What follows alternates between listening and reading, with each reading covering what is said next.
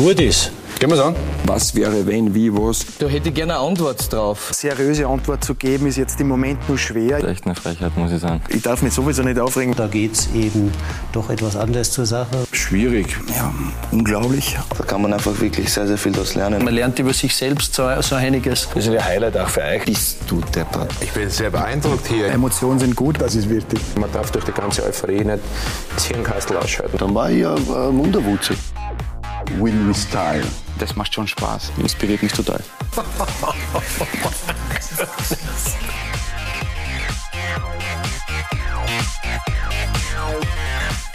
Montagabend, kurz nach acht, live auf Sky Sport Austria, Talk und Tore.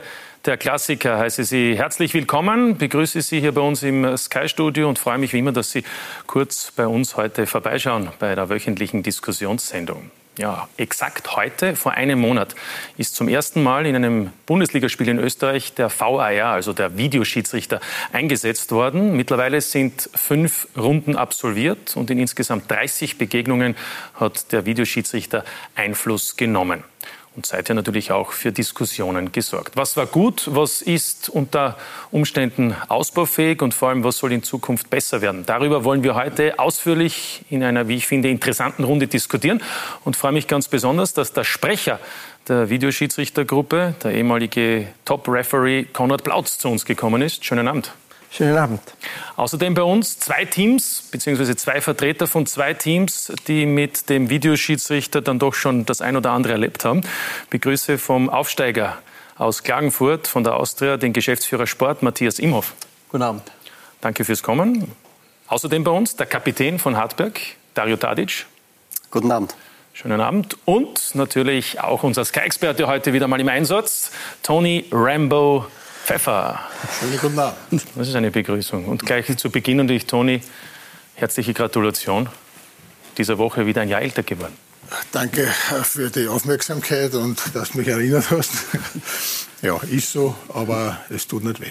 Genau, alles Gute zum Geburtstag, kann man sagen. Wie immer für Sie die Einladung, mitzumachen bei uns, mitzudiskutieren, Fragen zu stellen. Über die sozialen Medienkanäle können Sie das tun und dann werden wir auch versuchen, das ein oder andere während der Sendung unterzubringen. Dario Tadic ist sicherlich bei uns heute ausgeruht. Gestern 90 Minuten nicht im Einsatz gewesen auf der Bank. Man könnte fast sagen, was erlauben Kurt Ruß? Ähm, ja, es war eine taktische Überlegung von unserem Trainer. Ähm, es ist besprochen worden, dass man äh, ein bisschen was verändert. Ähm, das ist passiert, das ist zum Akzeptieren. Und ja, natürlich bin ich nicht glücklich, dass ich in 90 Minuten auf der Bank sitze. Und ja, ich glaube, wir können mit einem 1-1 beim LASK auf jeden Fall zufrieden sein. Also das sollte eine einmalige Angelegenheit sein, oder? Ja, ich hoffe, Wollen wir das so dem sein. Trainer so ausrichten, oder? Richten wir so aus, ja. Ja, okay, am Ende 1-1. Nächste Woche am Samstag die Möglichkeit gegen Salzburg. Matthias Imhoff, fünf Runden gespielt, fünf Punkte für den Aufsteiger aus Klagenfurt. Ähm, Wie gut gefällt es Ihnen mittlerweile in der Bundesliga? Sehr gut gefällt es uns in der Bundesliga. Ich glaube, wir sind relativ schnell angekommen in der Bundesliga. Und es macht richtig Spaß, gegen die besten Mannschaften aus Österreich zu spielen. Und Sie sind auch zufrieden mit der bisherigen Punkteausbeute? Komplett zufrieden, ja. Also, Wir haben mit sowas ungefähr gerechnet, mit dieser Punkteausbeute. Ja, sind sehr zufrieden. Wir werden dann noch eingehend auch über den bisherigen Saisonverlauf der Klagenfurter des Aufsteigers hier bei uns bei Talk und Tore sprechen. Wollen natürlich zu Beginn Konrad Plautz in unsere Mitte holen quasi. Wie anstrengend war denn das erste Monat mit dem Videoschiedsrichter? Es war sehr herausfordernd, sagen wir es einmal so, weil äh, der Live-Betrieb gegenüber den Trainings ist natürlich ein haushoher Unterschied und in Live-Betrieb kämen auch dann die Schiedsrichter oder die VARs auch in einer Stresssituation. Es sollte erstens schnell gehen, es sollte zweitens die richtige Entscheidung äh, getroffen werden und wir haben von vornherein gesagt, für uns ist wichtig, dass wir die richtige Entscheidung treffen. Die Zeit kann man nur einmal tolerieren, aber es sollte dann auch nicht zu lang werden und wir hoffen, dass es also in der Zukunft dann auch kürzere Checks geben wird, wo wir dann die Entscheidung finden. Ist natürlich immer abhängig, was für eine Kameraposition habe ich mit der, mit der Linienziehung beim Abseits oder bei den Vergehen. Also es ist sehr, sehr schwierig. Man muss natürlich alles heranziehen. Man kann nicht sagen, jetzt, jetzt habe ich das Ergebnis, eine andere Kamera zeigt was anderes und deshalb dauert es noch ein bisschen. Ja, und wie würden Sie es äh, beurteilen, all das, was bisher passiert ist, wenn man das in einer Skala einordnen würde, vielleicht sogar nach dem österreichischen Schulsystem? Also würde ich sagen, dass die VRs derzeit gut unterwegs sind. Wir haben natürlich auch den einen oder anderen Fehler gemacht, da stehen wir dazu, wo wir eigentlich äh, entweder nicht eingegriffen haben oder zu viel eingegriffen haben. Aber das ist, hält sich in der Minderzahl. Ansonsten sind wir mit den Entscheidungen, die was die VARs getroffen haben, in der Zentrale sehr zufrieden. Ja, wir werden dann auch anhand von einigen Beispielen da näher drauf eingehen. Toni, als Beobachter der österreichischen Bundesliga nach den ersten fünf Runden, der Videoschiedsrichter, hat er den Fußball gerechter gemacht? Ich denke schon, äh, dass er ihn gerechter gemacht hat. Ich war auch anfangs äh, skeptisch, weil es in, ja, in Österreich einmal Usus ist, alles was neu kommt, einmal wird einmal argwöhnisch angeschaut. Und ich habe aber dann hab mich selbst überzeugen können, dass die groben Fehlentscheidungen wirklich drastisch reduziert worden sind. Und das ist letztendlich das, was, äh, was wichtig ist. Und somit wird auch der Fußball meiner Meinung nach gerechter. Matthias Imhoff, teilen Sie das Lob, das hier auch durchaus angekommen ist? Also ich glaube, es war sehr wichtig, dass wir diesen Videoschiedsrichter eingeführt haben in der österreichischen Liga. Und es ist ja klar, wenn was neu kommt, dass immer ein paar Kinderkrankheiten sind. Ja? Äh, alle müssen sich daran gewöhnen, die Trainer, die Spieler, die, alle Schiedsrichter. Von dem her glaube ich, ähm, wir sind gut reingekommen und ich glaube, dass es von Spieltag zu Spieltag immer besser wird. Ja, Dario Tadic, wie sehen Sie das, was bisher passiert ist? Hartberg hat ja auch schon das ein oder andere mit dem Videoschiedsrichter zu tun gehabt. Ähm, also ich sehe es sehr positiv, äh, hat den Fußball meiner Meinung nach auf jeden Fall gerechter gemacht. Ähm, es gehören natürlich Fehler dazu, die werden auch weiterhin passieren. Ähm, aber ich glaube, im Großen und Ganzen machen die Schiedsrichter ähm, machen eine sehr gute, eine sehr gute Arbeit. Und jetzt, da sieht man jetzt eigentlich, bevor der Videoschiedsrichter eingeführt worden ist, wie schwer es eigentlich so ein Schiedsrichter hat. Und ähm, ich bin froh, dass man eingeführt haben in Österreich. Ja, ist kein einfacher Job. Das ist ja auch nichts Neues. Es gibt Höhen und Tiefen. Auch das ist hier schon kurz angesprochen worden. Diskussionen weiterhin und vor allem auch Erkenntnisse. Und die Erkenntnisse, die es mit Sicherheit gibt, ist es, dass das alles ziemlich komplex ist und dass es für alle Beteiligten eine immense Herausforderung darstellt. Christoph Joch. Es ist Juni, als uns die österreichischen Schiedsrichter bei einem Testspiel der Austria Einblicke in die Arbeitsweise des VAR erlauben. Die Vorbereitung läuft und allen ist klar, dass die Einführung des Videoschiedsrichters herausfordernd wird. Vor allem für die Kollegen vor den Monitoren. Wir checken, wir checken, ja. Wir überprüfen auch dort noch ein bisschen. Jeder Check purer Stress. Fast durchgehend wird rund um strittige Szenen kommuniziert, sogar wenn alles perfekt abläuft, vergeht dann doch einige Zeit, bis die Entscheidung feststeht. Faul, ja. Was will faul? Mal kurz schauen. Wir warten kurz. Und dann der Stoß als erster vom Austrianer. Bitte ja. kontrolliere die Szene. Wir, wir checken die Szene. Harald, ich empfehle dir ein On-Field-Review und wir bereiten dir jetzt die Szene vor. Ja. Genau bei dem Foulspiel durch Jawohl. Mail. So. Check complete. Check complete. Dankeschön. Sehr nett. Das ist kein Öfer, du hast der da kannst du ganz am Leben einfach Brenzlig. Wirklich brenzlig wird es jetzt seit fünf Runden. Gleich beim Auftaktspiel macht Walter Altmann so seine Erfahrungen, wie lange einem die Zeit vorkommt, während in der Zentrale gecheckt wird. Bis man nicht die Information aus, dem VR, aus der VR-Zentrale kriegt, ist es schon ein bisschen, bisschen mühsam, hätte ich mal gesagt. Mühsam kann es allerdings auch dort werden. Der Job des Videoschiedsrichters extrem herausfordernd. Es redet sich viel leichter, als alles ist.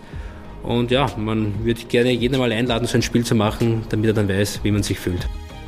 Was sich jetzt bereits zeigt, die Checks gehen im Großen und Ganzen schon viel schneller. Was sich auch zeigt, die Einführung des VAR war nicht gleichbedeutend mit einem Ende der Diskussionen. Vor allem die Klagenfurter sind immer wieder unglücklich mit der Regelauslegung des Videoschiedsrichters. Wieder eine komische Wahlentscheidung, mit der was ich überhaupt nicht leben kann. Äh, Da frage ich mich wirklich, um, um einen Fußball jetzt nicht komplett kompliziert machen und depperter machen, nicht nachvollziehbar. Äh, äh, So kann man den Fuß mehr kaputt machen. Dennoch fällt eine erste Bilanz, was die Arbeit der Videoschiedsrichter betrifft, überwiegend positiv aus. Es ist jetzt äh, ja, seit, seit fünf Spielen äh, da und für das funktioniert es wirklich finde ich, schon relativ gut. Äh, ich habe das auch in Deutschland ver verfolgt, die ersten Jahre, da denke ich, die haben länger gebraucht. Aber da zählt sicher auch die Erfahrung, was man da mitgenommen hat. Grundsätzlich habe ich schon öfter gesagt, finde ich es einfach gut, ähm, dass wir das jetzt haben, weil es einfach fairer wird, der Fußballsport, und es geht um so viel. Und es sind natürlich einige äh, Sachen trotzdem, die was nicht immer ganz rund laufen. Und wir haben auch schon Diskussionen gehabt, auch in diesen fünf Runden. Und werden wir auch in Zukunft haben. Aber ich sehe es eigentlich positiv und ich sehe es eigentlich auch so, dass es in Österreich gut angelaufen ist, ähm, dass einige Szenen äh, ja, gut aufgeklärt werden konnten, die was ansonsten vielleicht äh, nicht aufgeklärt werden würden oder es hätte Fehlentscheidungen gegeben. Die Wahrnehmung ist positiv. Klar, gibt es auch aus Sicht der Schiedsrichter noch einiges zu verbessern. Klar ist die Kritik nicht zu überhören, aber es sind ja auch erst fünf Runden gespielt. Ja, Lob, aber auch Kritik. Konrad Blaut, Sie haben schon gesagt, nicht alles war gut. Wo würden Sie am ersten und sofort ansetzen? Also generell möchte ich einmal vorausschicken, dass die Erwartungshaltung in Österreich so war, dass jetzt alles perfekt wird. Das wird es nicht geben und wird es auch in Zukunft nicht geben. Also es werden Fehler passieren, auch beim Wahr. Wenn die Leute oder die Zuschauer jetzt glauben, es wird alles perfekt, das gibt es nicht. Es gibt immer Auffassungsunterschiede und Dinge.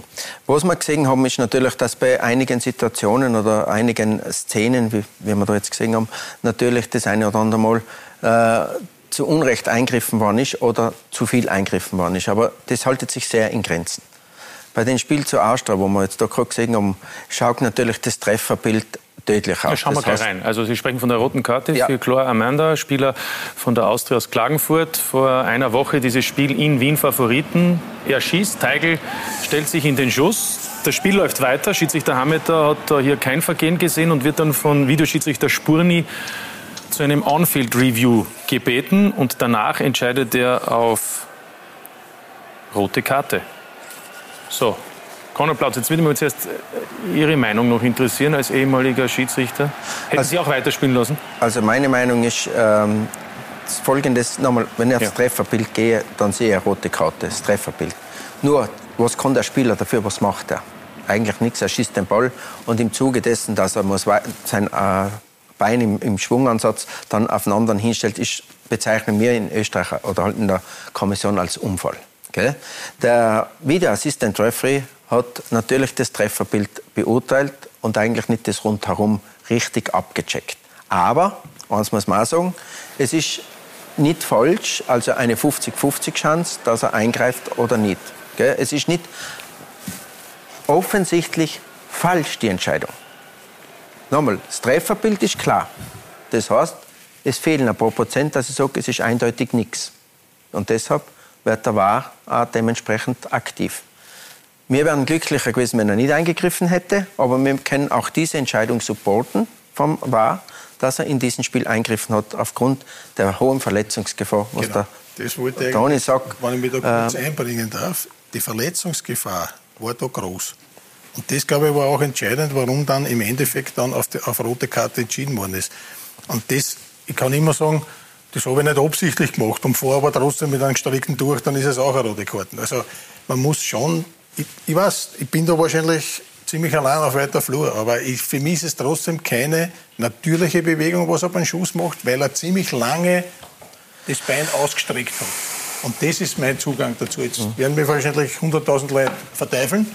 Aber ich sage, dass das keine normale Bewegung ist. Vor allem deshalb, weil Sie dich auch spielen gesehen haben. Und ja, das mag sein. Hätte der Spieler den Fuß abgehabt, hat ja. jeder gesagt, klare rote Karte. Ja. Erinnern wir uns zurück an die Weltmeisterschaft, das Spiel Ukraine gegen Schweden. Was kann der Spieler dafür, wo er da mit dem Strecken ins Knie, oder Europameisterschaft, ja. Entschuldigung, aufs Knie aufhat, der spielt klar den Ball und dann kommt es natürlich zum Kontakt und das ist natürlich brutal, mhm. das Trefferbild. Also ich sehe das ein bisschen anders da, weil ähm, das war eine natürliche Bewegung, eine natürliche Schussbewegung. Ähm, es ist im 16 oder am 16er, das bedeutet, er wollte ein Tor schießen. Und ähm, es ist immer normal, dass im 16er die Situation sehr eng ist, dass der Gegenspieler da ist.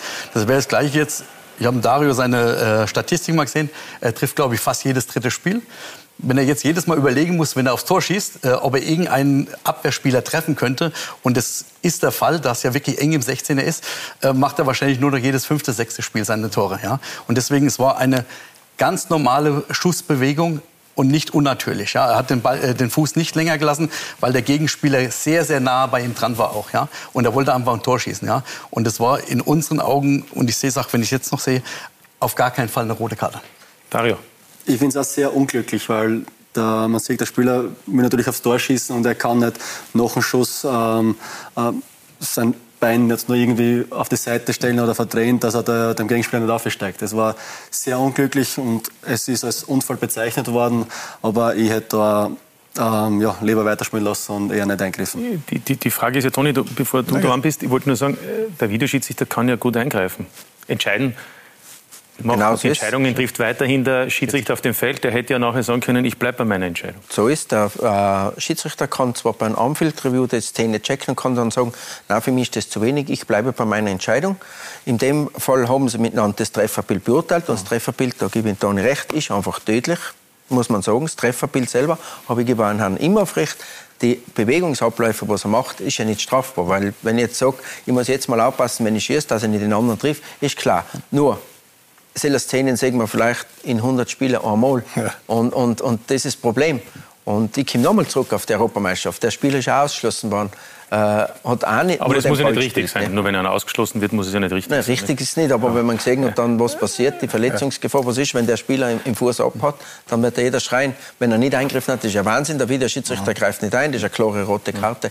Also es ist immer, wir müssen uns einfach einreden, oder halt, es muss bewusst werden, dass der Videoschiedsrichter nur bei klaren, offensichtlichen Fehlentscheidungen eingreift. Das heißt, es darf nicht ein Prozent von irgendwas sein, dass er sagen muss, da lasse ich Finger weg. Ja, ist das eine klare, offensichtliche Fehlentscheidung gewesen? Vom, vom Hameter. Ja. Es ist eine 50-50 Chance. Ja, das heißt, es ist noch nicht klar offensichtlich, aber es ist auch nicht klar falsch, dass der Wahr eingreift. Und da gebe ich Ihnen nochmal recht, der Schiedsrichter hätte beim Anfield-Review können sagen, nein, für mich ist zu wenig. Er hat das genauso dann beurteilt, weil, seien wir uns ehrlich, im Schnellablauf sieht man das halt sehr schwierig. Und, und dann in der Zeitlupe, in super Slow Motion, in viele Kameras, sieht schon alles dann viel besser. Aber wie du ja gerade gesagt hast, er soll bei einer ganz klaren Fehlentscheidung soll er eingreifen. Ja? Und bei 50-50 ist es ja keine klare Fehlentscheidung. Also hätte er sich in diesem Fall ja komplett raushalten müssen. Nochmal, er hat das Trefferbild beurteilt. Und genau das ist ausschlaggebend, warum er sich eingemischt hätte. Hätte er den ganzen Ablauf gesehen und dann gesagt, okay, das Trefferbild ist natürlich tödlich, dann hätte er vielleicht nicht eingegriffen. Er hat im Umfeld zwar alles gecheckt, aber nicht so im Bewusstsein gerufen, dass das passieren kann. Aber ich finde entscheidend ist auch, und das ist etwas, was im, im Fußball überhaupt auch für den Videoschiedsrichter entscheidend ist, der Normalablauf, also die sogenannte Real, wie wir in der Fachsprache sagen, äh, und dann die Verlangsamung, die Zeitlupe. Und die macht es, finde ich, viel brutaler, die Szene, als letztlich die gesamte Aktion. Und ich glaube, der Unterschied ist, welches Bild man auch zuerst beobachtet. So ist der, äh, der Videoassistent Referee checkt zuerst einmal alle Situationen und dann nochmal zum Schluss in Originalablauf und den Originalablauf, den gibt er auch den Schiedsrichter am Anfield Review weiter. Das heißt, der sieht zuerst die Szenen und lässt dann nochmal den Normalablauf in der normalen Geschwindigkeit Ja. den Schiedsrichter runterlaufen, dass er sieht. Weil, weil, weil der Toni bleibt zwar dabei, bin nach wie vor überrascht, ähm, dass du da so eine klare Ich schicke Position noch hast. was. Ich, ich, bringe jetzt noch was ins, ins Kalkül. Und zwar, wo hat man das Gewicht, wenn man schießt? Auf was für ein Bein? Am Standbein. Und wo hat er das Gewicht gehabt? Nee, nee. Nicht Er am macht Standbein. ja einen Schritt. Er macht einen Schritt. Ja, er Macht schon einen Schritt. Aber er macht einen Schritt ausgestreckt.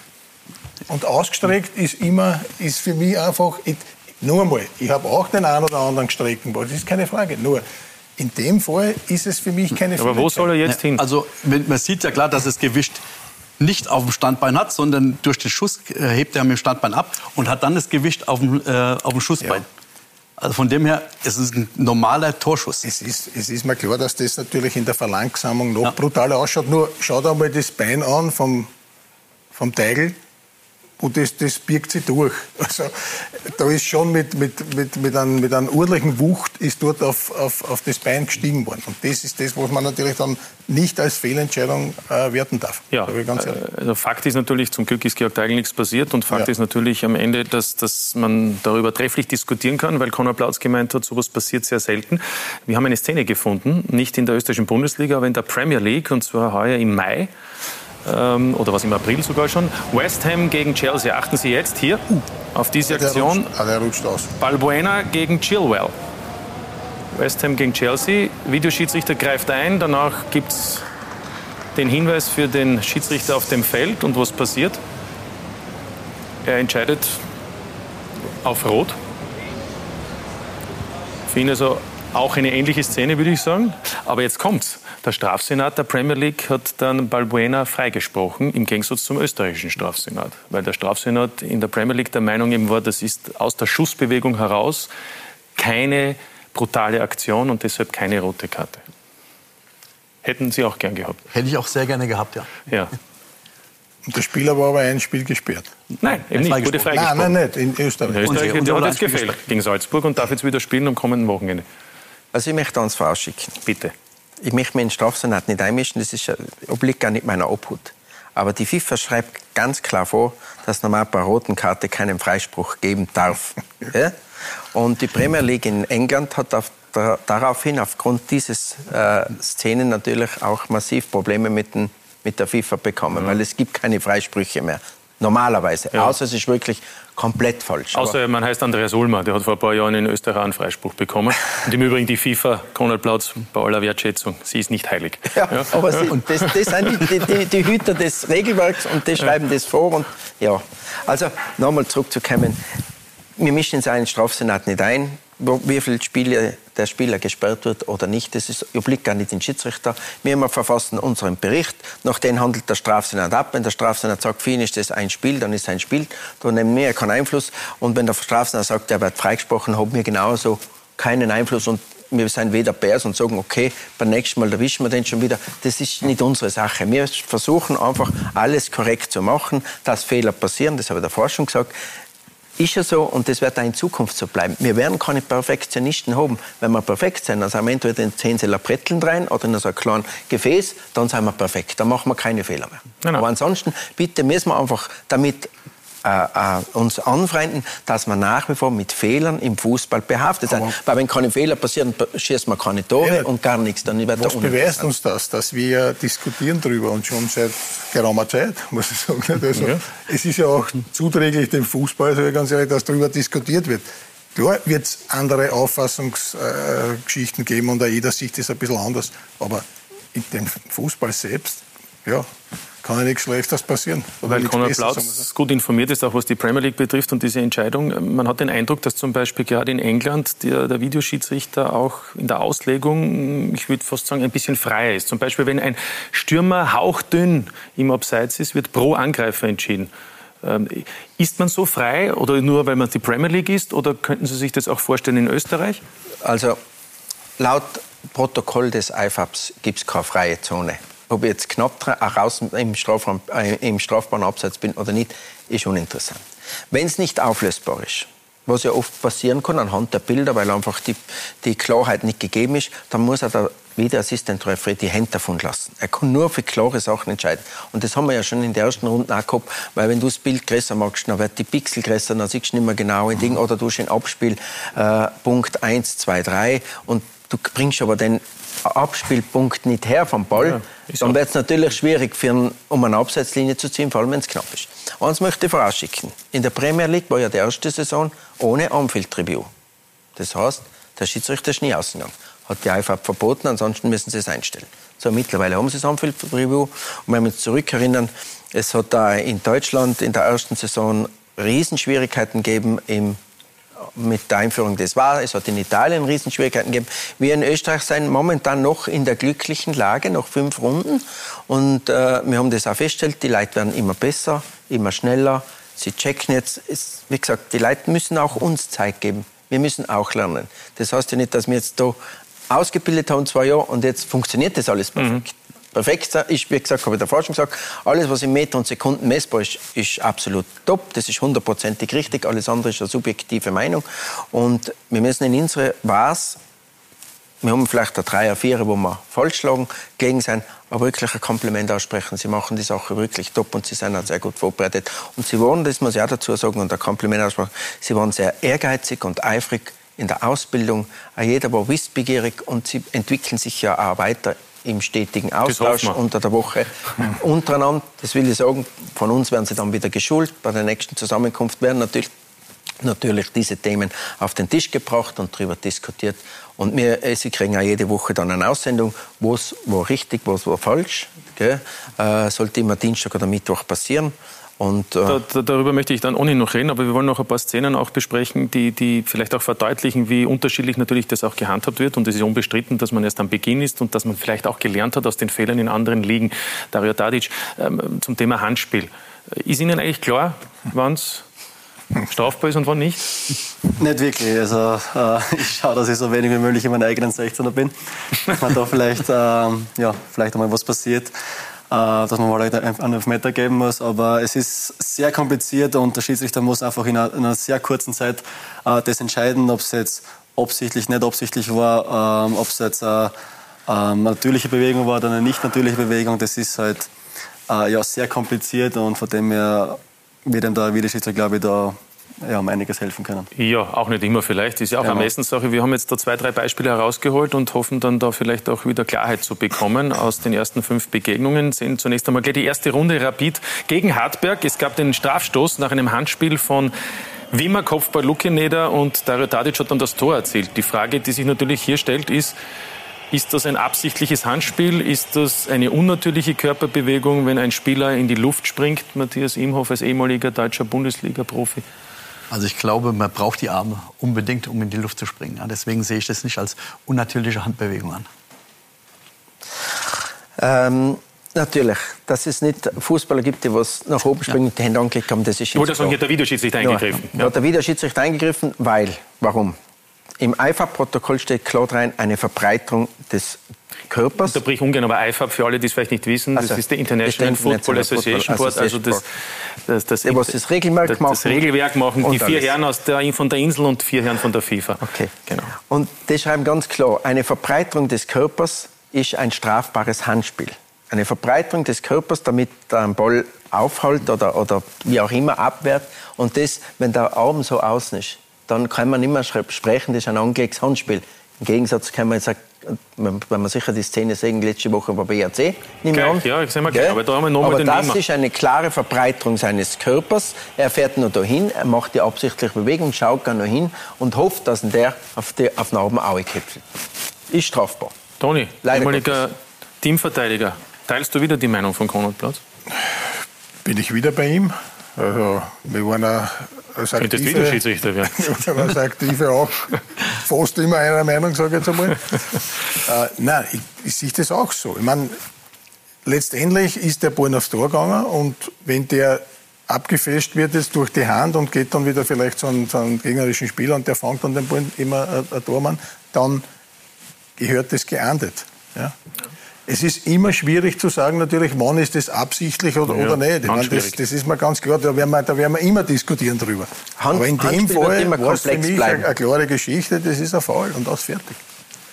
Ja, man hat es auch gesehen, eine Woche später, wie wir ähm, gegen Alltag gespielt haben, haben wir eigentlich bei 0-2 einen Elfmeter für uns bekommen. Und da hat der Wiederschiedsrichter eigentlich eingegriffen und ähm, ich glaube, ob Sie im Nachhinein gesehen, ähm, ja, gesagt haben, was ein Fehler ist, das weiß ich nicht genau, aber ähm, ist es zurückgenommen worden, obwohl es eigentlich ein Handspiel ist und eine Verbreiterung äh, vom Körper. Und äh, ja, wie wahrscheinlich die ganze Zeit gesagt haben, es wird wahrscheinlich nie äh, zu 100 Prozent eine Ja- oder Nein-Entscheidung geben. Es wird immer bisschen einen Graubereich geben und ähm, ja, mit dem werden wir leben müssen. Ja, können wir uns vielleicht auch anschauen, diese Szene bei Hartberg gegen Alltag, wo Schreiner den Ball auch an die Hand bekommt, wo Schiedsrichter Grobelnik zunächst auf Strafstoß entscheidet und nachdem dann der Videoschiedsrichter eingreift, nimmt er die Entscheidung zurück. Ja, aber schauen wir, wo er da die. Naja.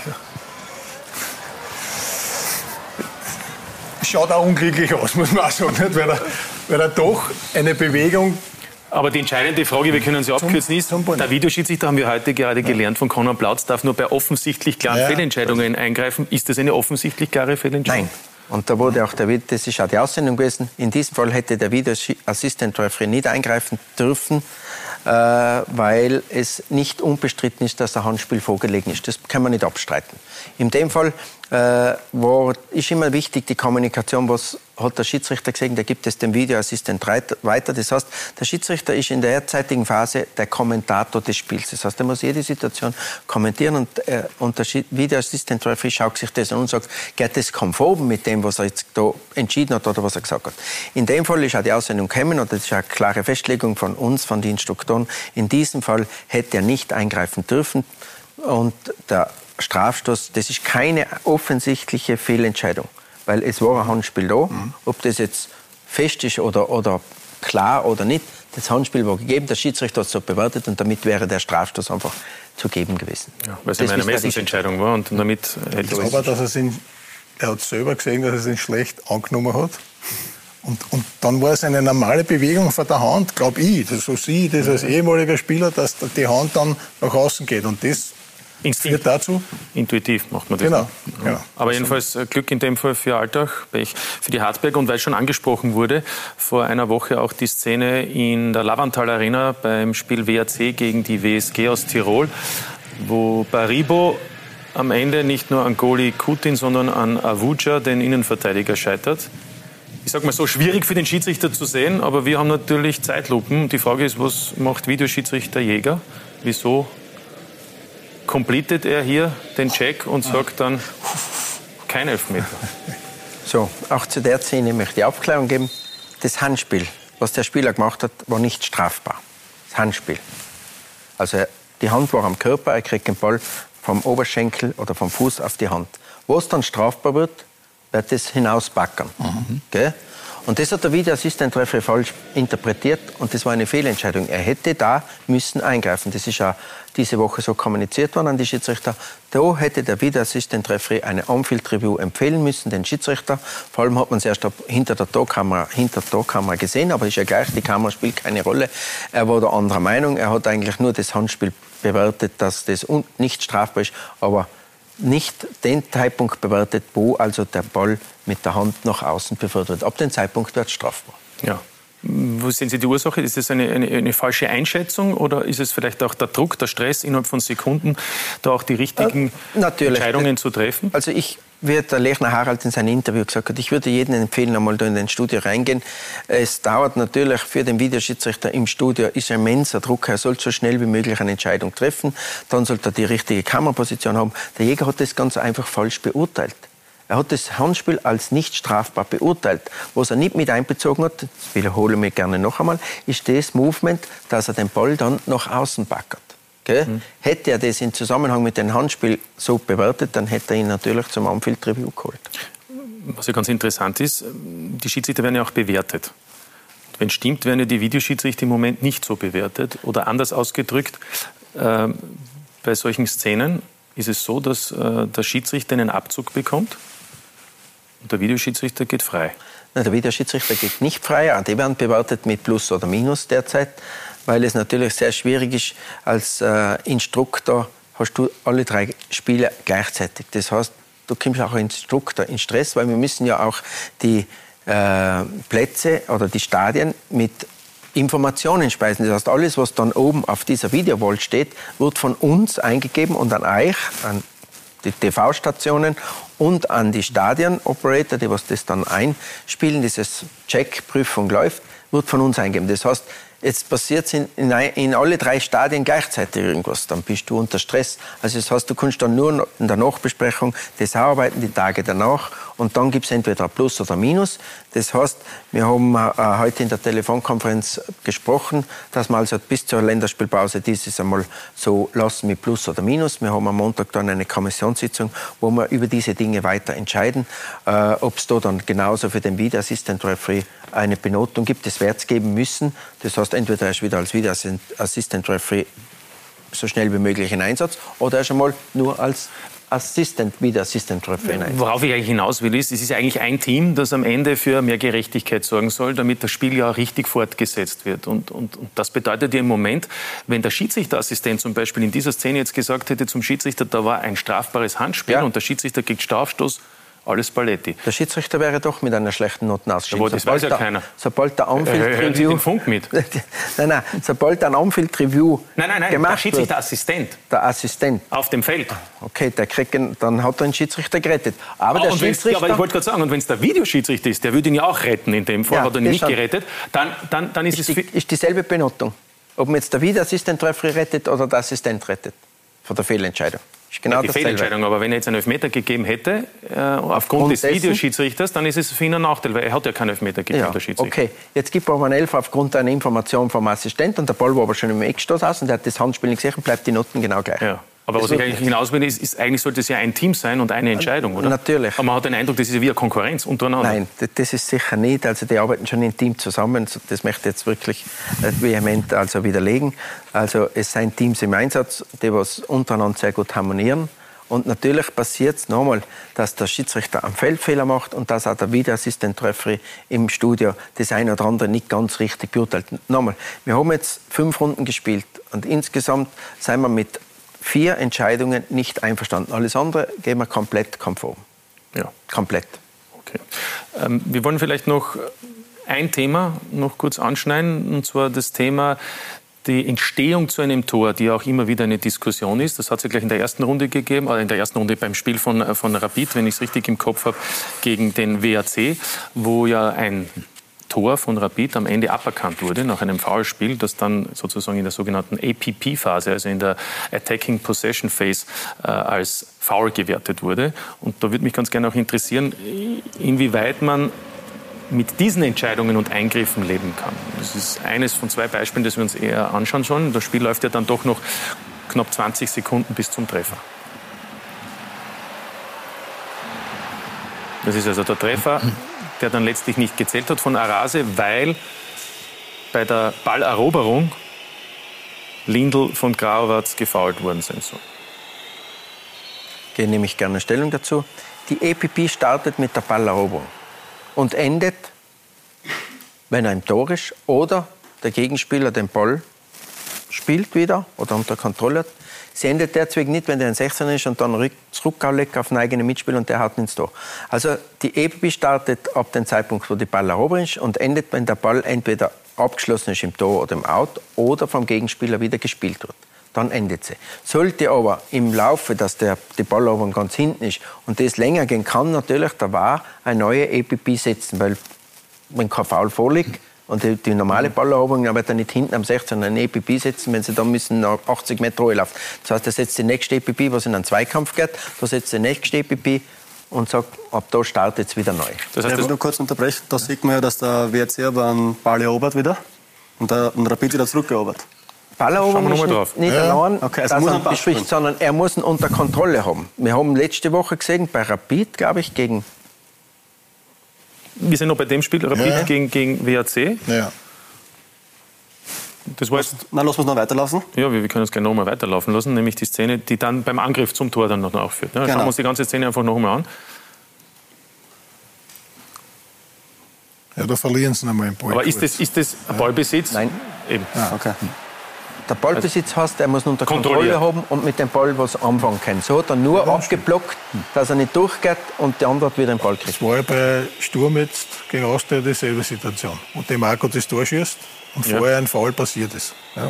Oder letzte Woche bei Rapid, wo der den Ball stoppt und der andere nimmt ihn Genau. wieder weg und dann. Ja.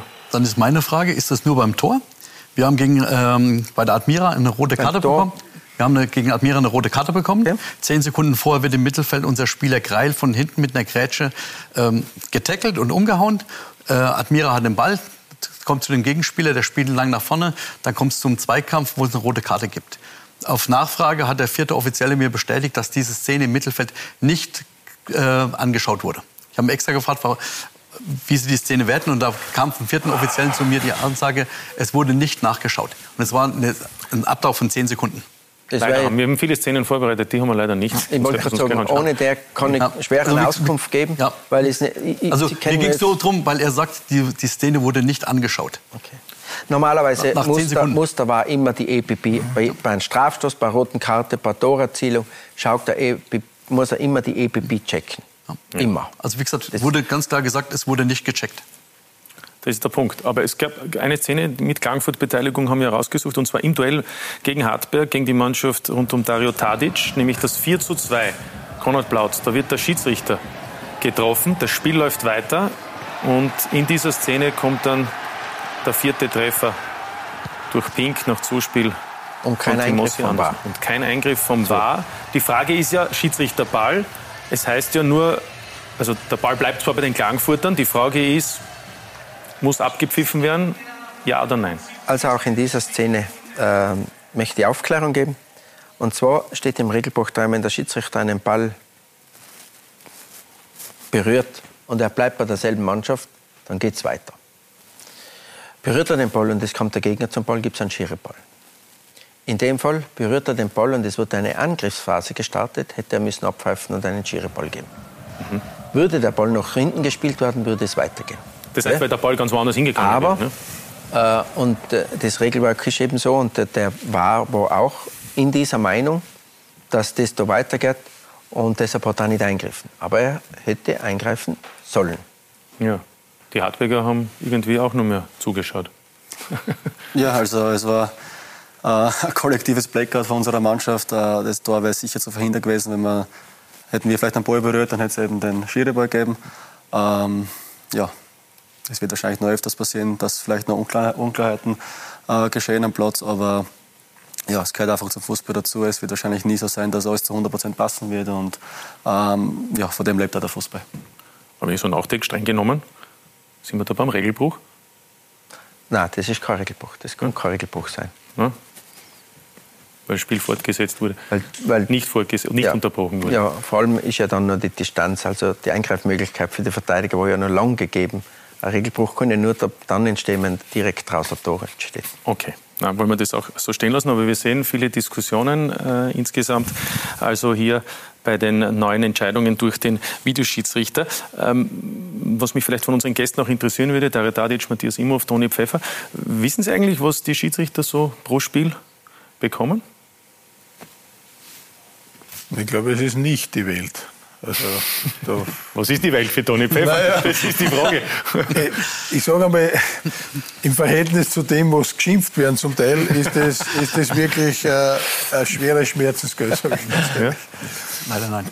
Keine Ahnung. Also, ja, also falls es Interesse gibt, wir hätten eine kleine Übersicht, was also das Schmerzensgeld so ist. Also pro Spiel bekommt ein Schiedsrichter in der österreichischen Bundesliga, also in der höchsten Spielklasse 1350 Euro, immer extra noch die Reisespesen, was natürlich da sonst noch dazu kommt, auch Hotel ist eh klar. Der Assistent die Hälfte, der Videoschiedsrichter 850, der Assistant Videoschiedsrichter 450 und der vierte Offizielle 350. Muss aber versteuern, ne? Naja, also, also erst angehalten zu versteuern. Naja, nein, nein. okay. Sind wir ja alle also irgendwie, da, müssen wir versteuern. Da bin ich beim Toni. Also der Schiedsrichter kriegt 1350 Euro und zahlt dann normal seine Steuern. Genau. Ganz normal. Also es wird alles am Ende des Tages zusammengerechnet, davon muss er die Steuern zahlen. Er, muss, er wird als selbstständig eingestuft, weil er ja über die Einkommensgrenze mhm. hinauskommt. Das heißt, er muss im Voraus die Sozialversicherung und alles bezahlen. Und für die Schiedsrichter ist das schon eine enorme Belastung, auf alle Fälle. Und wenn ich auf andere Länder schaue, die was also Deutschland, Italien darf man es ja normal nicht vergleichen, aber wenn ich sehe, dass der Fixum haben von 70.000 oder 80.000 Euro im Jahr plus 5.000 Euro pro Spiel, dann ist das schon für uns, sage ich, für das, was sich, wir werden nicht bezahlt für Schimpfen, keine Frage. Schon, sage ich, äh, für uns Schiedsrichter, sage ich mal, so in Österreich ein gutes Geld, aber immerhin zu, auf alle Fälle zu wenig, um davon leben zu können. Deshalb wird es auch in Zukunft mit diesen Gagen nie einen Profitum in Österreich geben. Die Schiri bereiten sich professionell vor. Äh, die trainieren sechsmal die Woche, haben ein Spiel, müssen die Schulungen absolvieren, Regeltests machen jede Woche. Also ist für die Schiedsrichter, Leistungstest. Also für die Schiedsrichter ist das, sind das schon enorme Herausforderungen. Das habe ich das letzte Mal schon gesagt bei einem Gespräch.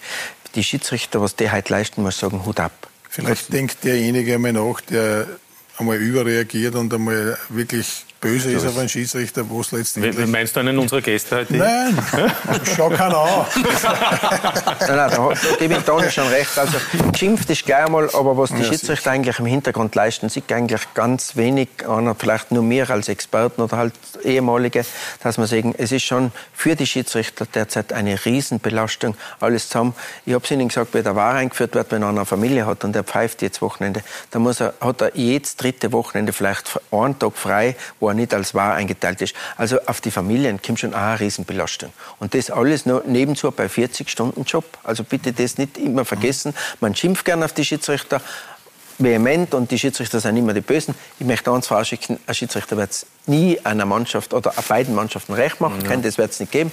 Und deshalb sollte man auch die mal im Hinterkopf haben, die sind sehr professionell unterwegs, obwohl es Amateure sind. Ja, es ist das dritte Team kann man durchaus sagen, bei einem Fußballspiel. Ähm, und dann kommt ja noch dazu, die Kommission und, und Konrad Blaut, Sie sind ja Mitglied der Kommission, Sie sind ja alle eigentlich ehrenamtlich. ist das noch zeitgemäß? Das ähm, weiß ich nicht. Normalerweise von dem, was mir aufopfern, also ich gehe nur auf meine Person, dann komme ich, glaube ich, neben dem äh, Job nochmal auf mindestens 30 Stunden in der Woche am Abend oder in der Nacht. Oft schicke ich E-Mails um drei in der Früh weg oder um fünf in der Früh. Äh, dann komme ich schon auf eine erkleckliche Anzahl von Stunden, was eigentlich nicht abgegolten werden. Aber wir machen es für die Schiedsrichter, wir machen es für die Weiterentwicklung der Schiedsrichter.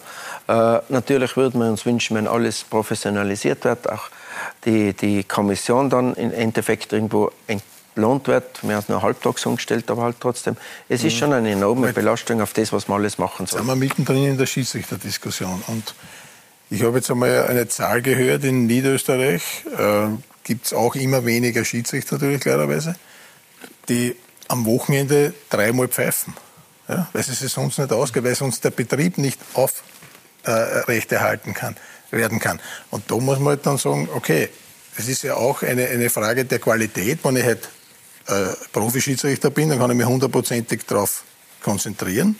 Und wenn ich es aber nicht bin, dann darf man auch vielleicht nicht so so schnell richten über diese Länder. Nicht? Muss man Klar. Ich möchte aber auch nicht sagen, dass jetzt die Profischiedsrichter deswegen besser pfeifen. Nein, sie, nein, sie, über die ja, Landesgrenze, sie können sich besser vorbereiten, auf alle Fälle, und sein ausgeruhter und ohne Stress. Ja. Und da gebe ich dir recht. Es ist derzeit sehr, sehr schwierig im Amateurbereich, in den Landesverbänden, in die untersten Klassen mhm. überhaupt Schiedsrichter hinzubesetzen. Da pfeifen oft die Funktionäre. Mhm. Ja, aber um abschließend dieses Thema, ist gibt ja eine Wahl zu einem neuen Präsidenten im österreichischen Fußballbund. Die Schiedsrichter sind ja dem ÖFB direkt unterstellt, gehören ja nicht der Liga an. Das hat ja auch gute Gründe. Ähm, es wird einen neuen ÖFB-Präsidenten geben. Wird es dann vielleicht auch aus Ihrer Sicht einen neuen Schiedsrichterverantwortlichen geben? Braucht es auch Veränderung? Ich sage mal so, das steht ja noch in den Sternen, ob es eine Veränderung gibt, ob ob der Sedlacek Robert weitermacht, das kann ich noch nicht sagen. Ob, ob, er noch bereit ist, noch eine Periode zu machen oder sagt von Haus aus, ich will nichts mehr tun. Also die Anzeichen haben wir noch nicht gehabt, aber wir haben noch über das noch gar nicht gesprochen. Ähm, natürlich soll es immer wieder Veränderungen geben, keine Frage. Gell? Ein neuer Besen kehrt gut. Äh, aber die Frage ist dann immer, Kimper Neuer, was kann der bebrücken? Ohne Geld keine Musik. Der kann genau gleich viel machen wie derzeit die Kommission auch. Und man schimpft auf die Kommission, was sie nicht alles richtig machen, was sie schlecht machen und und und. Nur nochmal, wir sind ehrenamtlich und wir tun sehr viel ehrenamtlich für die Schiedsrichterei. Aber irgendwann haben wir den Zenit erreicht und versuchen natürlich das Beste zu machen. Dass wir, wenn wir Entscheidungen treffen, immer für jemanden nicht das positive Feedback haben, egal was du entscheidest, du wirst keinen Rechter machen. Ja, das ist unser, leider unser Los. Das schlägt wahrscheinlich auch für ja, wahrscheinlich. jetzt Schiedsrichter werden wollen oder nicht. Naja, aber für den Moment lassen wir es mal stehen. Vielleicht ist für den einen oder anderen äh, das Honorar, das man bekommt, was wir heute hier eingeblendet haben, dann doch die Welt, Toni. Das ist dann eine andere Geschichte. Richtige Entscheidungen hat Matthias Imhoff auch einige getroffen, oder? Als er vor zwei Jahren gesagt hat, ich gehe nach Klagenfurt. Und mittlerweile ist man in der Bundesliga. Es sind zweieinhalb Jahre jetzt circa. Ja. Ich glaube, wir waren im März das erste Mal in Klagenfurt unten. Ähm, haben, wir haben dort äh, was vorgefunden, was recht amateurhaft war. Ich glaube schon, dass wir die letzten zweieinhalb Jahre sehr, sehr gute Arbeit geleistet haben in Klagenfurt. Und ähm, das wurde dann mit dem Aufstieg auch gekrönt. Ja, und jetzt ist man also in der Bundesliga. Sie haben schon gesagt, Sie sind zufrieden mit fünf Punkten nach fünf Runden. Qualitativ, fühlen Sie auch im Vergleich mit der Konkurrenz, wenn Sie das alles beobachten, die Austria in der Lage, das Saisonziel Klassenerhalt zu schaffen? Also wir sehen uns in der Lage, ja. Wir wissen aber auch, dass wir bei jedem Spiel an die Grenze gehen müssen. Ja. Wir kommen ja vom Kollektiv. Das war auch, glaube ich, letztes Jahr unsere Stärke, dass wir den Aufstieg geschafft haben. Ähm, und das müssen wir halt dieses Jahr bei jedem Spiel abrufen und an die Grenze gehen. Ja. Sie haben ja in der Relegation den SK in St. Pölten regelrecht zerstört. Äh, Toni Pfeffer zerfällt fast in alle Einzelteile. ähm, ähm, ist noch gut in, apropos St. Pölten. Ich würde sagen, es läuft jetzt auch nicht ganz rund nach fünf Runden in der zweiten Liga. Ist das jetzt Thema heute? Oder? Nein, aber, aber, aber ein Zähler, ich will zum Glück nicht, Toni, oder? Naja. Nein. Also, Alles andere als, als ja. zufriedenstellend, keine Frage. Ein schwieriges Pflaster, die zweite Liga auch. Ähm, aber wie gesagt, SKN war der Gegner. Das waren ja brisante Wochen, oder? Zunächst einmal überhaupt in die Relegation zu kommen und dann sich so durchzusetzen. Genau, es war sehr, sehr brisant und sehr anstrengend auch. Wie gesagt, wir haben es erst am letzten Spieltag geschafft. Ähm, sind dann direkt in die Relegation gegangen, dass das natürlich dann so gut lief gegen den Erstligisten. Damit konnte keiner rechnen. Äh, wir sind schon davon ausgegangen, dass es eine enge Kiste wird. Aber dass es eigentlich nach dem ersten Spiel schon erledigt war. Also das durfte man natürlich nicht sagen nach dem, nach dem ersten Spiel, aber uns war eigentlich allen klar, dass nach dem ersten Spiel das Thema erledigt war Vor und allem dass wir aufsteigen. Der Peter Balkelt hätte wahrscheinlich was dagegen gehabt, wenn man gesagt hätte, das ist schon Ja. eine größere Geschichte. Nach dem 4 zu 0, muss Genau, man sagen. ja. Also Ende Mai den Aufstieg fixiert, die Klagenfurter Austria. Und trotzdem hat dann mein Kollege Ronald Mann schon vor Beginn der Bundesliga-Saison in der Kärntner Landeshauptstadt eine große Vorfreude auf die neue Saison verspürt. Klagenfurt, Wörthersee, 21. Juli 2021. Wenige Tage vor dem ersten Meisterschaftsspiel der Klagenfurter treffen wir damals Peter Packhult. Die Vorfreude auf die Bundesliga riesengroß. Es ist eine sehr positive Stimmung, gar keine Frage. Wenn man so lange äh, nicht mehr in der ersten Liga war, dann ist es umso schöner, äh, dass man das wieder geschafft hat. Man merkt es auch aus dem Umfeld, man merkt es jetzt auf dem äh, Kartenvorverkauf, dass doch eine Bewegung da ist. Und wir müssen es halt natürlich in der Meisterschaft bestätigen, das Ganze. Seitdem ist einiges passiert. Fünf Punkte nach fünf Runden. Die Bilanz des Aufsteigers mehr als passabel. Klagenfurt ist angekommen in der Bundesliga. Im Großen und Ganzen, denke ich, können wir zufrieden sein. Wir haben uns reingehauen, wir haben teilweise guten Fußball gezeigt, offensiv äh, gezeigt, dass wir sicher Torschancen herausspielen können und äh, knipsen können. Ich denke, wir brauchen uns nicht verstecken. Wir haben, haben in jedem Spiel ganz gut mitgespielt. Ich meine, Admira muss man ein bisschen rausnehmen, da waren wir zwei Mann weniger. Aber sonst, denke ich, haben wir, haben wir unsere Qualitäten gezeigt und ja, wir werden genauso weitermachen müssen, damit wir weiter irgendwie zu Punkten kommen. Selbst am vergangenen Samstag gegen Salzburg zeigen die Kärntner teilweise eindrucksvoll, was sie drauf haben. Auch wenn es letztlich nicht für Punkte reicht. Man darf sich jetzt nicht auf dieser Leistung äh, ausruhen oder sagen, es war eh okay. Ich, mein, ich weiß, dass man da auch in eine Debakel erinnern kann. Das Ergebnis ist eine Niederlage. Eine Niederlage tut immer weh. Aber äh, es war die Chance da, was mitzunehmen. Ist uns leider nicht geglückt. Sehr glücklich ist Packold mit Matthias Imhof, dieses Zweiergespann, das die Klagenfurter in die Bundesliga zieht. Sie kennen einander seit 1993, spielen damals gemeinsam bei 1860 München. Ich habe mir dann ein Jahr mitzahlen müssen bei mir auf der linken Seite. Ja, es war, war für das, dass ich schon knapp 34 war, nicht so einfach, aber ja, habe ich auch noch mit der Zeit, weil ich natürlich zu dem Zeitpunkt eigentlich topfit äh, noch war, weil ich auch aus dieser Hablehre von Swarovski Tirol äh, gekommen bin und dadurch war ich fit. Aber ich muss auch dazu sagen, er hat auch einen, einen nicht unbeträchtigen, äh, nicht unbeträchtigen äh, Teil des Erfolges mitgetragen. Erfolgreich wollen sie nun in der Bundesliga sein. Der Grundstein dafür ist gelegt. Die Frage ist, wie hoch geht's hinaus? Zieht er sie jetzt noch immer mit? Zu dem Thema wollte ich sagen, wir haben ihn mitgezogen. Ja? Ich glaube, ähm, der Peter hat das Glück, dass äh, damals neun Feldspieler für ihn mitgelaufen sind. Ja. Er hat es natürlich mit Toren zurückgegeben, ja, weil er hat äh, 18, über 18 Tore gemacht, glaube ich. Ja. Und hat uns dadurch in die Aufstiegssaison, Bundes- Aufstiegssaison. Und dadurch in die Bundesliga geschossen. Aber glaube ich, vom Laufen her, mh, wie gesagt, wenn ich immer sehe, was er von unseren Spielern gerade fordert, mit Laufbereitschaft, auch mit den Stürmen her, hat er damals nicht gemacht. Ja, war auch eine andere Zeit. Ja, genau. Ver ver verstehen Sie noch immer? Das ist ja doch ein eigenes Idiom, das Wienerische. Überhaupt nicht. Ja? Also wie gesagt, wenn ich in der deshalb Tra- funktioniert die Zusammenarbeit so gut. Also wenn ich in der Trainerkabine bin und dann wird gesprochen, dann wird schon sehr, sehr schwer für mich. Ja? ja. Wie heißt es bei SDS in einer Textpassage? Ich muss nicht immer hören, was er sagt. Ja, Das ist nicht alles, was man immer hören soll. Genau. Aber, aber, aber ist natürlich schon ganz interessant, äh, dass äh, Matthias Imhoff mit Peter Backholt damals mit den 60ern den Aufstieg geschafft hat. Wir haben auch äh, das ein oder andere Bild, ich glaube sogar ein schönes Tor. Von Ihnen gibt es auch. Oh ja. Ja, ich glaube, jetzt kommt es dann irgendwann. Hier. Naja, geht eh. Er einen Linken Macht, nicht jeder. No, Nein, macht nicht jeder. das stimmt. Aber das Schwierigste kommt erst danach, beim Torjubel, Oh ja. angeblich. Ja. Da kommen alle und ganz am Ende auch noch der Backholt Peter. Da ist er. Aber eine schöne Zeit. Wobei, dann sind sie aufgestiegen, um das vielleicht noch kurz anzusprechen. Und dann gab es kein Comeback in der deutschen Bundesliga. Das Knie machte nicht mehr mit. Genau, ich habe mich dann in der Vorbereitung verletzt und bin dann, ähm, habe es ein Jahr lang probiert zu trainieren nochmal, das Knie wieder aufzubauen. Ging aber nicht und bin dann mit 26 Sportinvalide geworden. Ja, bitter natürlich. Wäre sonst noch einiges drinnen gewesen. Sie haben auch noch ein Mannschaftsfoto aus der 60er Zeit. Da gab es ja dann noch erfolgreiche Zeiten. Mittlerweile muss man sich um die 60er dann doch den ein oder anderen Gedanken machen. Ne? äh, Zeiten sind ja nicht ganz so rosig. Ja, sieht nicht mehr so gut aus. Vielleicht sollte 60 mal wieder ein paar Österreicher holen. Weil ich glaube, der Peter war ja der Beginn dieser Zeit. Danach sind, glaube ich, relativ viele Spieler aus Österreich dahin gegangen. Der Martin Stranzl, der Harald Czerny und so weiter. Und hatten, glaube ich... Michael Lindl war dann auch genau, noch zuletzt.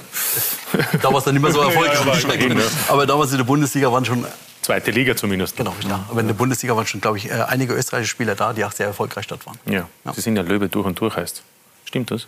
Das heißt ja immer einmal Löwe, immer Löwe. Ja. ja. Aber die Austria sind auch schon ans Herz gegangen. Ja, selbstverständlich. Ja. Sonst würde ich nicht so mitfiebern an der Seitenlinie und öfter Strafen bekommen. Ja, gekommen nach Frankfurt sind Sie ja wahrscheinlich durch die Gebrüder Kareizer. Kann man das so festhalten, die ja eigentlich die Masterminds sind, wenn es darum geht, diesen Club auch finanziell ähm, richtig, ja. mit, genau. mit Leben zu genau, füllen. Richtig, ne? ja. Ich habe damals bei ProSieben gearbeitet, wo der Celko Kareica mein äh, Vorgesetzter war. Und äh, ich wurde dann freigestellt, um die sportliche Leitung in Klagenfurt zu übernehmen. Ja. Inwiefern ähm, binden Sie die auch mit ein, Sie, also die beiden Herren? Oder ist das eher so ein, ein Ab- und Zutreffen, wo man sich ein bisschen austauscht? Oder gibt es da auch im täglichen Austausch vieles? Also wir sind da schon im regen Austausch. Ich muss dazu sagen, wir, der Harald Gärtner, mein Kollege und ich. Ja. Ja. Wie gesagt, der Harald ist vor äh, bisschen was über ein Jahr zu uns gekommen. Ja. Durch den Harald haben wir nochmal einen Riesenschritt nach vorne gemacht, da er praktisch so diese Aufbauarbeit, wo in Klagenfurt auch nötig war, schon in Ingolstadt gemacht hat, wo er praktisch die Ingolstädter in die Bundesliga geführt hat, ein Stadion gebaut hat mit denen. Und ähm, da haben wir nochmal einen Riesenschritt nach vorne gemacht. Und Harald und ich sind natürlich im regen Austausch mit Jaco und mit Tommy. Ja, die beiden ähm, sind ja sehr aktiv, man kann so durchaus sagen. Es gibt ja auch eine Agentur, die, glaube ich, auch betrieben wird ja. äh, von den beiden. Die, die, ich frage es nur deshalb, weil jetzt ja gerade in Österreich wieder Agenturen, Jürgen Werner und so, ist da alles klar getrennt. Third-Party-Ownership, sage ich nur. Ganz, ganz klar getrennt alles. Ja, also da braucht man sich keine Gedanken Da gibt es keine Berührungspunkte. Nein. Ja. Um zurückzukommen auf Peter Backelt vielleicht noch, ähm, die Zusammenarbeit, auch, auch was den Trainer betrifft. Toni Pfeffer, gibt ja viele, die gesagt haben, äh, die junge Generation an Trainern muss ran. Jetzt kommt Peter Backholt, ist über 60, der älteste Bundesliga-Trainer. Wie bewertest du das? Ganz gut, dass auch einer mit Erfahrung wieder im Geschäft ist? Wenn man sieht, was er für einen Weg eingeschlagen hat, äh, Balkan, also, wo er da, ich glaube, da war er fast drei Jahre unten und hat da wirklich schwierige Zeiten erlebt. Und wie er da durchgetaucht ist, dann war ich ihm da schon sehr willig, dass er diese Chance bekommen hat. Und ich habe mich wirklich als SKN-Sympathisant gefürchtet davor, dass es letztendlich dann Klagenfurt wird, weil ich wirklich auch gewusst habe, dieser Peter Backholt stellt die Truppe gegen den SKN so ein, dass das eine sehr, sehr schwere Kiste wird. Und letztendlich hat sich das dann auch bewahrheitet. Ja, also war ja der Griff nach Peter Backholt Anfang des Jahres ein richtiger. Genau, es war die richtige Entscheidung zu diesem Zeitpunkt. Wir hatten mit Robert einen sehr guten Trainer davor, aber es hat dann einfach nicht mehr so funktioniert, äh, auch mit den Ergebnissen nicht. Und wir haben dann einfach entschieden, ein das Gegenteil von Robert so. Der Robert war mehr der menschliche und wir wollten einfach diesen harten Hund einfach haben. Ist er noch so? Sagen ja alle, er ist jetzt mittlerweile auch schon nicht er mehr so ganz so. so. wie früher. Doch? Er ist immer noch so, ja. ja? ja. Okay, dann, dann spielt er ein bisschen mit uns. Ja. Uns ist immer total nett mittlerweile. Kommt darauf an, was man von total nett, wie man das, wie man das, wie man das sieht. Nein, nein, soll, soll durchaus so sein. Ähm, äh, mit, mit, mit Trainern hat ja auch Dario Tadic die ein oder andere Erfahrung. Wer war der Lieblingstrainer? oder wer ist es? Ähm, ganz schwer zu sagen. Also ich habe auch von äh, sehr viele Trainer miterlebt, äh, die was auch menschlich ähm, ja, was sehr gut mit Spielern umgehen haben können. Dann natürlich auch die andere Seiten kennengelernt, äh, was aber völlig normal ist im Fußball. Ähm, man lernt so viele Leute kennen und ähm, man versucht dann ähm, das Beste von jedem Trainer irgendwie mitzunehmen. Und ähm, ja, wir haben das jetzt auch in Hartberg erlebt. Ähm, der Markus und der, der Kurt sind eigentlich zwei komplett, ähm, ja, wie soll ich sagen, entgegengesetzte Typen. Äh, also Markus Schopp und Kurt Rus. Genau. Und ja, aber ich glaube, es funktioniert ganz gut. Äh, wir kennen den Kurt ja, der war ja auch schon Co-Trainer bei uns. Wir wissen ganz genau, was er von uns verlangt, äh, was er von uns will. Und ähm, ja, wir schauen, dass wir das so, so gut wie möglich einfach am Platz umbringen. Ja, jetzt war der Saisonstart ja eigentlich sensationell. Sieg auswärts bei Rapid. Und danach gegen Gegner wie Altach, Klagenfurt mit Verlaub und natürlich äh, die SV Ried nur ein Zähler. Ähm, wie soll man dann eigentlich den Saisonstart bewerten? Ist das dann korrekt, fünf Punkte nach fünf Runden? Ähm, ja, ich glaube, wie es verlaufen ist, äh, war sicher nicht optimal. Wir haben einen super Start gehabt. Ähm, in Wien gewinnen, gewinnen, wir gegen Rapid und da haben wir Wochen drauf ähm, eigentlich eine nicht so gute Leistung von der ganzen Mannschaft da und ähm, dann in Klagenfurt, wo wir ja, unglaubliche Fehler eigentlich äh, machen und äh, die werden einfach bestraft in der Bundesliga und ähm, wir haben jetzt gegen Ried einen Punkt noch ähm, holen können zweiten Halbzeit. Äh, es war sicher nicht optimal das Ganze, aber ich will es auch nicht schlecht reden. Äh, wir haben jetzt gegen den Lask haben wir, ähm, ja, kurz vor Schluss leider einen Ausgleich gekriegt. Also die, ich sage, die Leistung passt, äh, wir spielen uns Chancen. Ähm, es fehlt jetzt einfach nur ein bisschen, äh, vielleicht auch das Glück, äh, dass wir uns einmal jetzt wieder mal mit drei Punkten belohnen und ich bin aber guter Dinge, wenn wir einfach Woche für Woche hart dafür arbeiten, dann wird es auch wieder zurückkommen. Der Umbruch war nicht so gering, es sind ja wesentliche Spieler auch abhanden gekommen. Ähm, wo sehen Sie den größten Aufholbedarf, wenn man so möchte? Ist es jetzt in der Chancenverwertung oder auch in der Defensive, wo man dann doch, wie jetzt zum Beispiel auch gegen den Lask, ähm, ein billiges Tor letztlich auch kassiert, wobei der Lask hatte viele andere Möglichkeiten, die René Svete hat mhm. verhindert hat? Ähm, ja, sicher bei, bei, beiden Seiten. Also ähm, der Chancenverwertung. Äh, wir kommen, glaube ich, dieses Jahr ein bisschen besser äh, zu unseren Chancen. Ähm, die eine oder andere ähm, Chance müssen wir natürlich besser verwerten und äh, hinten machen wir sich ab und zu das Leben selber schwer, indem wir, ähm, ja, ob es jetzt, jetzt blöde Stellungsfehler sein oder äh, ob man mal bei einem Einwurf schläft, ähm, dann wirst du einfach bestraft und wenn wir das dann irgendwann einmal wieder abstellen, dann äh, glaube ich, wird es wieder in die richtige Richtung gehen. Ja, Dario Tadic äh, verkörpert ja wie kaum ein anderer, vielleicht noch mit René Sveti gemeinsam, äh, die Erfolgsgeschichte des TSV Hartberg in der österreichischen Fußball-Bundesliga. Auf und abseits des Platzes ist unser heutiger Studiogast äh, mit einer enormen Bedeutung, meint zumindest auch mein Kollege Ronald Mann. Es sind diese Momente der Ruhe, der Entspannung, der Zufriedenheit, wenn Dario Tadic seine Freizeit im Pool genießt. Tadic hat sich hier in der Umgebung von Hartberg seinen Traum vom Eigenheim erfüllt. Ich bin jetzt eigentlich ähm, richtig daheim und vielleicht habe ich das auch braucht. Vielleicht ist das die Ruhe, was ich daheim habe, dass ich dann am Platz, am Platz einfach äh, besser funktioniere und ähm, bin in, in einem gewissen Alter schon gekommen, von dem her ähm, sieht man die Dinge ein bisschen anders wie mit, mit 20 Jahren und äh, ich bin auf jeden Fall gereift und das ähm, Traute daheim, das, das tut natürlich seinen, seinen Teil dazu beitragen. Was Dario Tadic kann, wozu er fähig ist, demonstriert er auch wieder in dieser Saison. Gleich zwei Tore zum Auftakt gegen Rapid und auch gegen Alltag trifft er. Für den Goalgetter, der eine eher schwierige Saison hinter sich hat, Balsam für die Seele. Bleibt nach dem Training da, macht seine Geschichten und so, was er vorher nicht gemacht hat, wo er eigentlich immer ein bisschen angeredet war, gefahren ist und so. Und, und ich glaube einfach, er sieht das auch als große Chance für ihn wieder der zum werden, der was er schon war. Weil ich glaube, das hat er ein bisschen verloren. Auch, bin jetzt immer geheißen, Mr. Hartberg und so. Und, und, wenn du nachher nicht spielst und noch eine nette Leistung am Platz bringst, dann verliert man das ein bisschen. Und ich glaube einfach, er kann wieder der, Mist, der Mr. Hartberg werden. Mr. Hartberg, Berli, Dazzo, ein Stürmer mit vielen Spitznamen. Ah, ein Bomber, wie gesagt, er vom Tor ist extrem gefährlich. Wir wissen seine Qualität. Wir müssen vielleicht noch ab und zu mehr ins Spiel bringen, weil wir wissen einfach im 16er oder aus dem 16er, wer zum Schuss kommt. Glaube ich, ist ja, von zehn Schüssen sind neun drin. Tadic auf dem Platz genauso wichtig wie in der Kabine. Er ist einer, der den Unterschied ausmachen kann. Der Dario ist ein, richtig guter Mensch, wirklich, also ein super Mensch. Äh, ein Stürmer mit unglaublicher Qualität am linken Fuß, wie es am selten, glaube ich, in Österreich gibt. Und ich könnte jetzt von ihm zum Schwärmen beginnen, aber das will ich auch nicht, weil sonst fliegt er wieder in der Kabine und er ist, er ist in Ordnung, er ist in Ordnung. Neigt er zum Abheben? Nein, das nicht, aber ich will ihn lieber nicht loben. Ich glaube, wir spielen jetzt, weiß ich nicht, viereinhalb Jahre zusammen und ich glaube, ich habe ihn zweimal richtig gelobt. Das soll so seine Wichtigkeit behalten. Wenn ich ihn lobe, dann soll er Tore schießen und nicht für das, was er ist. Fünf Runden sind absolviert und Hartberg steht mit fünf Punkten da. Es wird noch einige Tore von Tadic und Co. brauchen, wenn man das große Ziel, die Meistergruppe, erreichen will. Es geht nur um das und ich glaube, für jeden Verein geht es um das, dass du ein bisschen Ruhe hast und dann kannst du wieder irgendwas aufbauen und um das geht es auch in Hartberg. Ist, und ich glaube, dass die anderen Vereine das Gleiche denken, manche werden es nicht sagen. Ich sage es einfach, weil ich einfach glaube, man muss schon ein bisschen Druck aushalten als Spieler und als Trainer. Druck ist Dario Tadic gewohnt. Sollte dieser einmal zu viel werden, gibt es ja immer noch das traute Heim, um ein wenig den Kopf frei zu bekommen. Hm? Schön eingelebt in Hartberg. Auf jeden Fall, ja. Ja, und, und, und der René Sveti ist immer so kritisch? Schon eigentlich. Also der René versucht natürlich äh, jeden Einzelnen da ein bisschen so zu kitzeln, so ein bisschen zu pushen und ähm, das ist auch seine Aufgabe als Kapitän und der, ähm, der macht da richtig gut und ähm, das passt. Also wenn er nicht so oft lobt, dann, dann weiß ich, mache ich vieles richtig.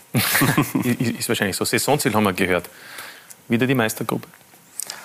Ähm, Klassenerhalt. Wie ist im Endeffekt wurscht, ähm, ob es jetzt nach 22 Runden ist mit den die mhm. Top 6 oder, oder nach, nach 33 ist im Endeffekt wurscht. Ähm, wir werden einfach schauen, dass wir ähm, ja, so schnell wie möglich da unsere Ruhe haben und wie gesagt, müssen wir ein bisschen nachlegen. Ähm, ist fast bescheiden, würde ich sagen, oder? Nach den beiden letzten Jahren. Ja, aber wir wissen noch immer, wo wir herkommen. Wir sind der TSV Hartberg, wir sind, glaube ich, vom Budget noch immer ähm, weit hinter den anderen Mannschaften und äh, für das, glaube ich, arbeiten wir richtig gut äh, in der Bundesliga. Wir ärgern immer wieder die Großen. Gegen die Kleinen tun wir sie vermeintlich immer schwer. Und ähm, ja, wenn wir das noch abstellen, dann werden wir noch viel Freude mit uns haben. Ja, Ihr Vertrag geht ja noch zwei Jahre.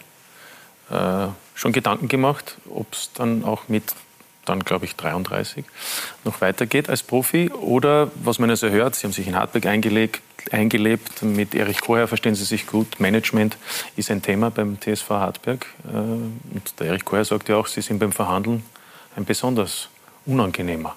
Stimmt das? Ja, stimmt. Also, ich habe meine Verträge in Hartberg mit äh, Erich immer selber ausgehandelt und natürlich muss ich schauen, dass ich das Beste für mich aushole. Ähm, ja, ja, das ist verständlich, aber das würde ja bedeuten dann auch auf der anderen Seite für die Zukunft, ja, dass Sie das Rüstzeug haben, oder? Für ähm, diese Position als Ich kann es mir, mir, sehr gut vorstellen, die Position im Verein irgendwann mal zu übernehmen. Ähm, wie du schon gesagt hast, ich habe noch zwei Jahre Vertrag. Ich möchte äh, mit Hartberg äh, so lange wie möglich in der Bundesliga präsent sein. Ähm, am besten über meine 33 Jahre hinaus. Und äh, wer weiß, wenn ich vielleicht noch ein paar Tore schieße, vielleicht gibt man der Erich noch einen Vertrag und dann darf ich vielleicht ein bisschen länger in Hartberg spielen. Aber Sie machen eine Ausbildung. Genau, also es geht in Richtung Management, Unternehmensführung, genau.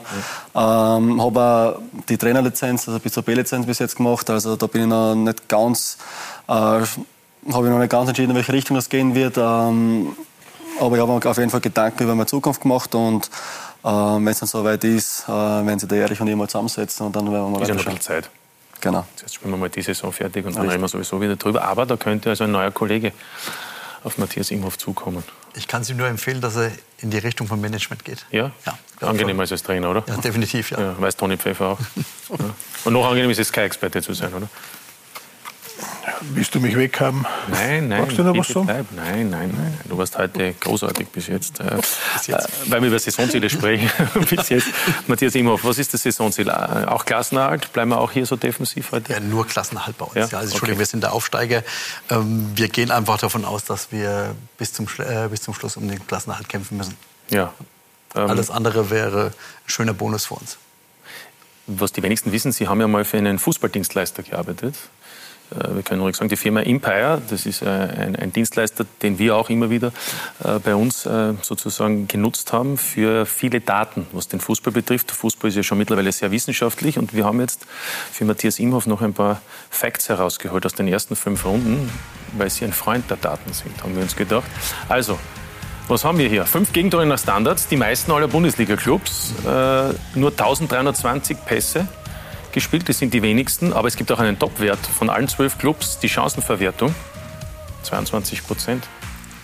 Wenn im Pink einer reingegangen war, war es besser gewesen. Ja, wahrscheinlich. Meine Statistik ist das eine, aber, aber Sie sind eben einer, der das auch, glaube ich, richtig einzuordnen weiß. Also wie gesagt, Statistik ist schon wichtig, ja, aber unterm Strich zählt dann doch, was auf dem Platz passiert einfach. Ja, wie gesagt, ich glaube schon, dass man aus der Statistik viel rausziehen kann, ja, aber es geht meistens erstmal darum, um die Einstellung der Spieler, um die Laufbereitschaft der Spieler. Ja. Und wie gesagt, da sind wir einfach mit unseren Jungs total zufrieden. Ja. Und gibt es noch was? Eine Woche ist noch das Transferfenster geöffnet. Sie haben zuletzt einen Linksverteidiger geholt aufgrund der Verletzung von Herrera Schumacher. Ist das Einkaufsprogramm abgeschlossen für diesen Sommer oder wird Matthias Imhoff noch aktiv? Wir schauen einfach mal. Wir haben heute zwei Spiele abgegeben. Ja. Und jetzt schauen wir mal, ob. Äh, Können Sie ruhig sagen, für die Zuseher, die es nicht wissen? Der King McCüt haben wir abgegeben und Quabe Schulz haben wir heute abgegeben, beide. Und jetzt wäre eigentlich noch Platz in der Kabine wieder frei. Ja, aber den Österreicher Topf, den brauchen Sie trotzdem nicht. Ich glaube, den schaffen wir dieses Jahr nicht. Ne? Ja, das freut vor allem die Hartberger, dann bleibt mehr für die anderen übrig, nachdem Salzburg und Klagenfurt darauf verzichten. Wir sind immer überrascht, aber es ist so. Wir haben viele laufende Verträge. Ja. Vielleicht ändert sich das irgendwann mal, dass wir auch auf den österreichischen Topf schauen. Ja, bedanke mich vorerst für Ihre Einschätzungen. Ich möchte vor allem noch Sie auch einladen, nämlich äh, morgen und übermorgen Champions League zu sehen. Auf Sky gibt es die entscheidenden Playoff-Spiele, also die letzten Plätze für die Champions League werden ausgespielt, die letzten sechs Plätze. Und am Mittwoch ist natürlich vor allem dann aus österreichischer Sicht besonders interessant das Spiel der Salzburger in Kopenhagen gegen Brøndby. Ab 20 Uhr übertragen wir das live. Und äh, die Salzburger haben einen 2 zu 1 Vorsprung zu verteidigen. Und ich möchte natürlich wissen von unserem heutigen Gast Konrad Plautz, was er zum Schiedsrichter Schiedsrichter sagt, der da angesetzt ist, ich nehme an, Sie kennen ihn, Carlos del Cerro Grande, der 45-jährige Spanier. Also er hat, bei, der, der Euro war. er hat bei der Euro eine sehr gute Arbeit abgeliefert, hat also sehr gut gepfiffen, ist ein sehr routinierter Schiedsrichter, vor allem wenn du in der spanischen Liga tätig bist. Da muss schon was können, weil da geht es nicht so äh, human zu. Und ich glaube, dass äh, die UEFA sehr wohl weiß, wen sie zu welchem Spiel hinsetzt, besetzt, weil das immer sehr wichtige Spiele sind. Ich war letzte Woche in Monaco, bei Monaco gegen Schachter dann jetzt mit dem Dani Makele, einer der besten Schiedsrichter. Und da siehst du halt dann, das ist schon wichtig, weil da geht es jetzt wirklich um den Einzug ins, in die Gruppenphase. Da gibt es eine Menge Kohle für die Vereine und das ist dann schon ganz, ganz wichtig. Ja, auch das die Videoschiedsrichter kommen übrigens aus Spanien, das gesamte Team aus Spanien. Und weil wir schon über die Champions League reden, Conny Plautz, Sie haben ja zweimal in der Champions League ein Halbfinale geleitet, 2006 und 2008. Insgesamt 38 Einsätze. Da können wir noch einen Blick drauf werfen. 2006. 38 stimmt nicht. Ich habe insgesamt 54 Champions League-Spiele gehabt. Aber in der Gruppenphase, glaube ich, waren es so viele. Aber mir gefällt besonders, wie Sie hier energisch gegen die Spanier da vorgehen. Das waren noch Zeiten. Also ein, also ein österreichischer Schiedsrichter die Champions League Halbfinale geleitet hat. Gibt es auch eine Zuschauerfrage an Konrad Plautz. Wann gibt es wieder mal einen Österreicher bei einem großen Turnier in der Champions League? Also wir sind jetzt äh, sehr äh, fokussiert oder halt sehr dahinter mit dem äh, derzeitigen Schiedsrichterchef Roberto Rossetti äh, in einem guten Kontakt zu bleiben, in einem guten Kontakt zu sein. Wir haben äh, junge Schiedsrichter, die was äh, das Zeug dazu hätten. aber es hängt natürlich immer auch von einer Glückssache ab. Ich muss sagen, bis zu meinem Ausscheiden haben wir eigentlich in Österreich immer Top-Referees gehabt. Da waren auch die Vorsitzenden aus Deutschland oder aus Österreich immer ein bisschen abhängig Ding. Die Sympathiemäßigkeit, dann ist da Pierluigi Collina gekommen und Österreich war eigentlich vom Fenster verschwunden, wenn ich so schaue, dass uns eigentlich kleinere Nationen überholt haben. Wir arbeiten hart dran, aber es ist immer, du brauchst jemanden, der was die fördert, ansonsten. Also, Allein die Leistung ist nicht immer. Wir hoffen das Beste. Vielleicht haben wir dann auch mal einen österreichischen Schiedsrichter im Einsatz international. Bedanke ich mich bei meinen, unseren heutigen und meinen heutigen Gästen. Alles Gute und bedanke mich vor allem auch bei Ihnen, dass Sie dabei sind. Und die Karten, die habe ich heute gar nicht gebraucht. Wiederschauen. Genau.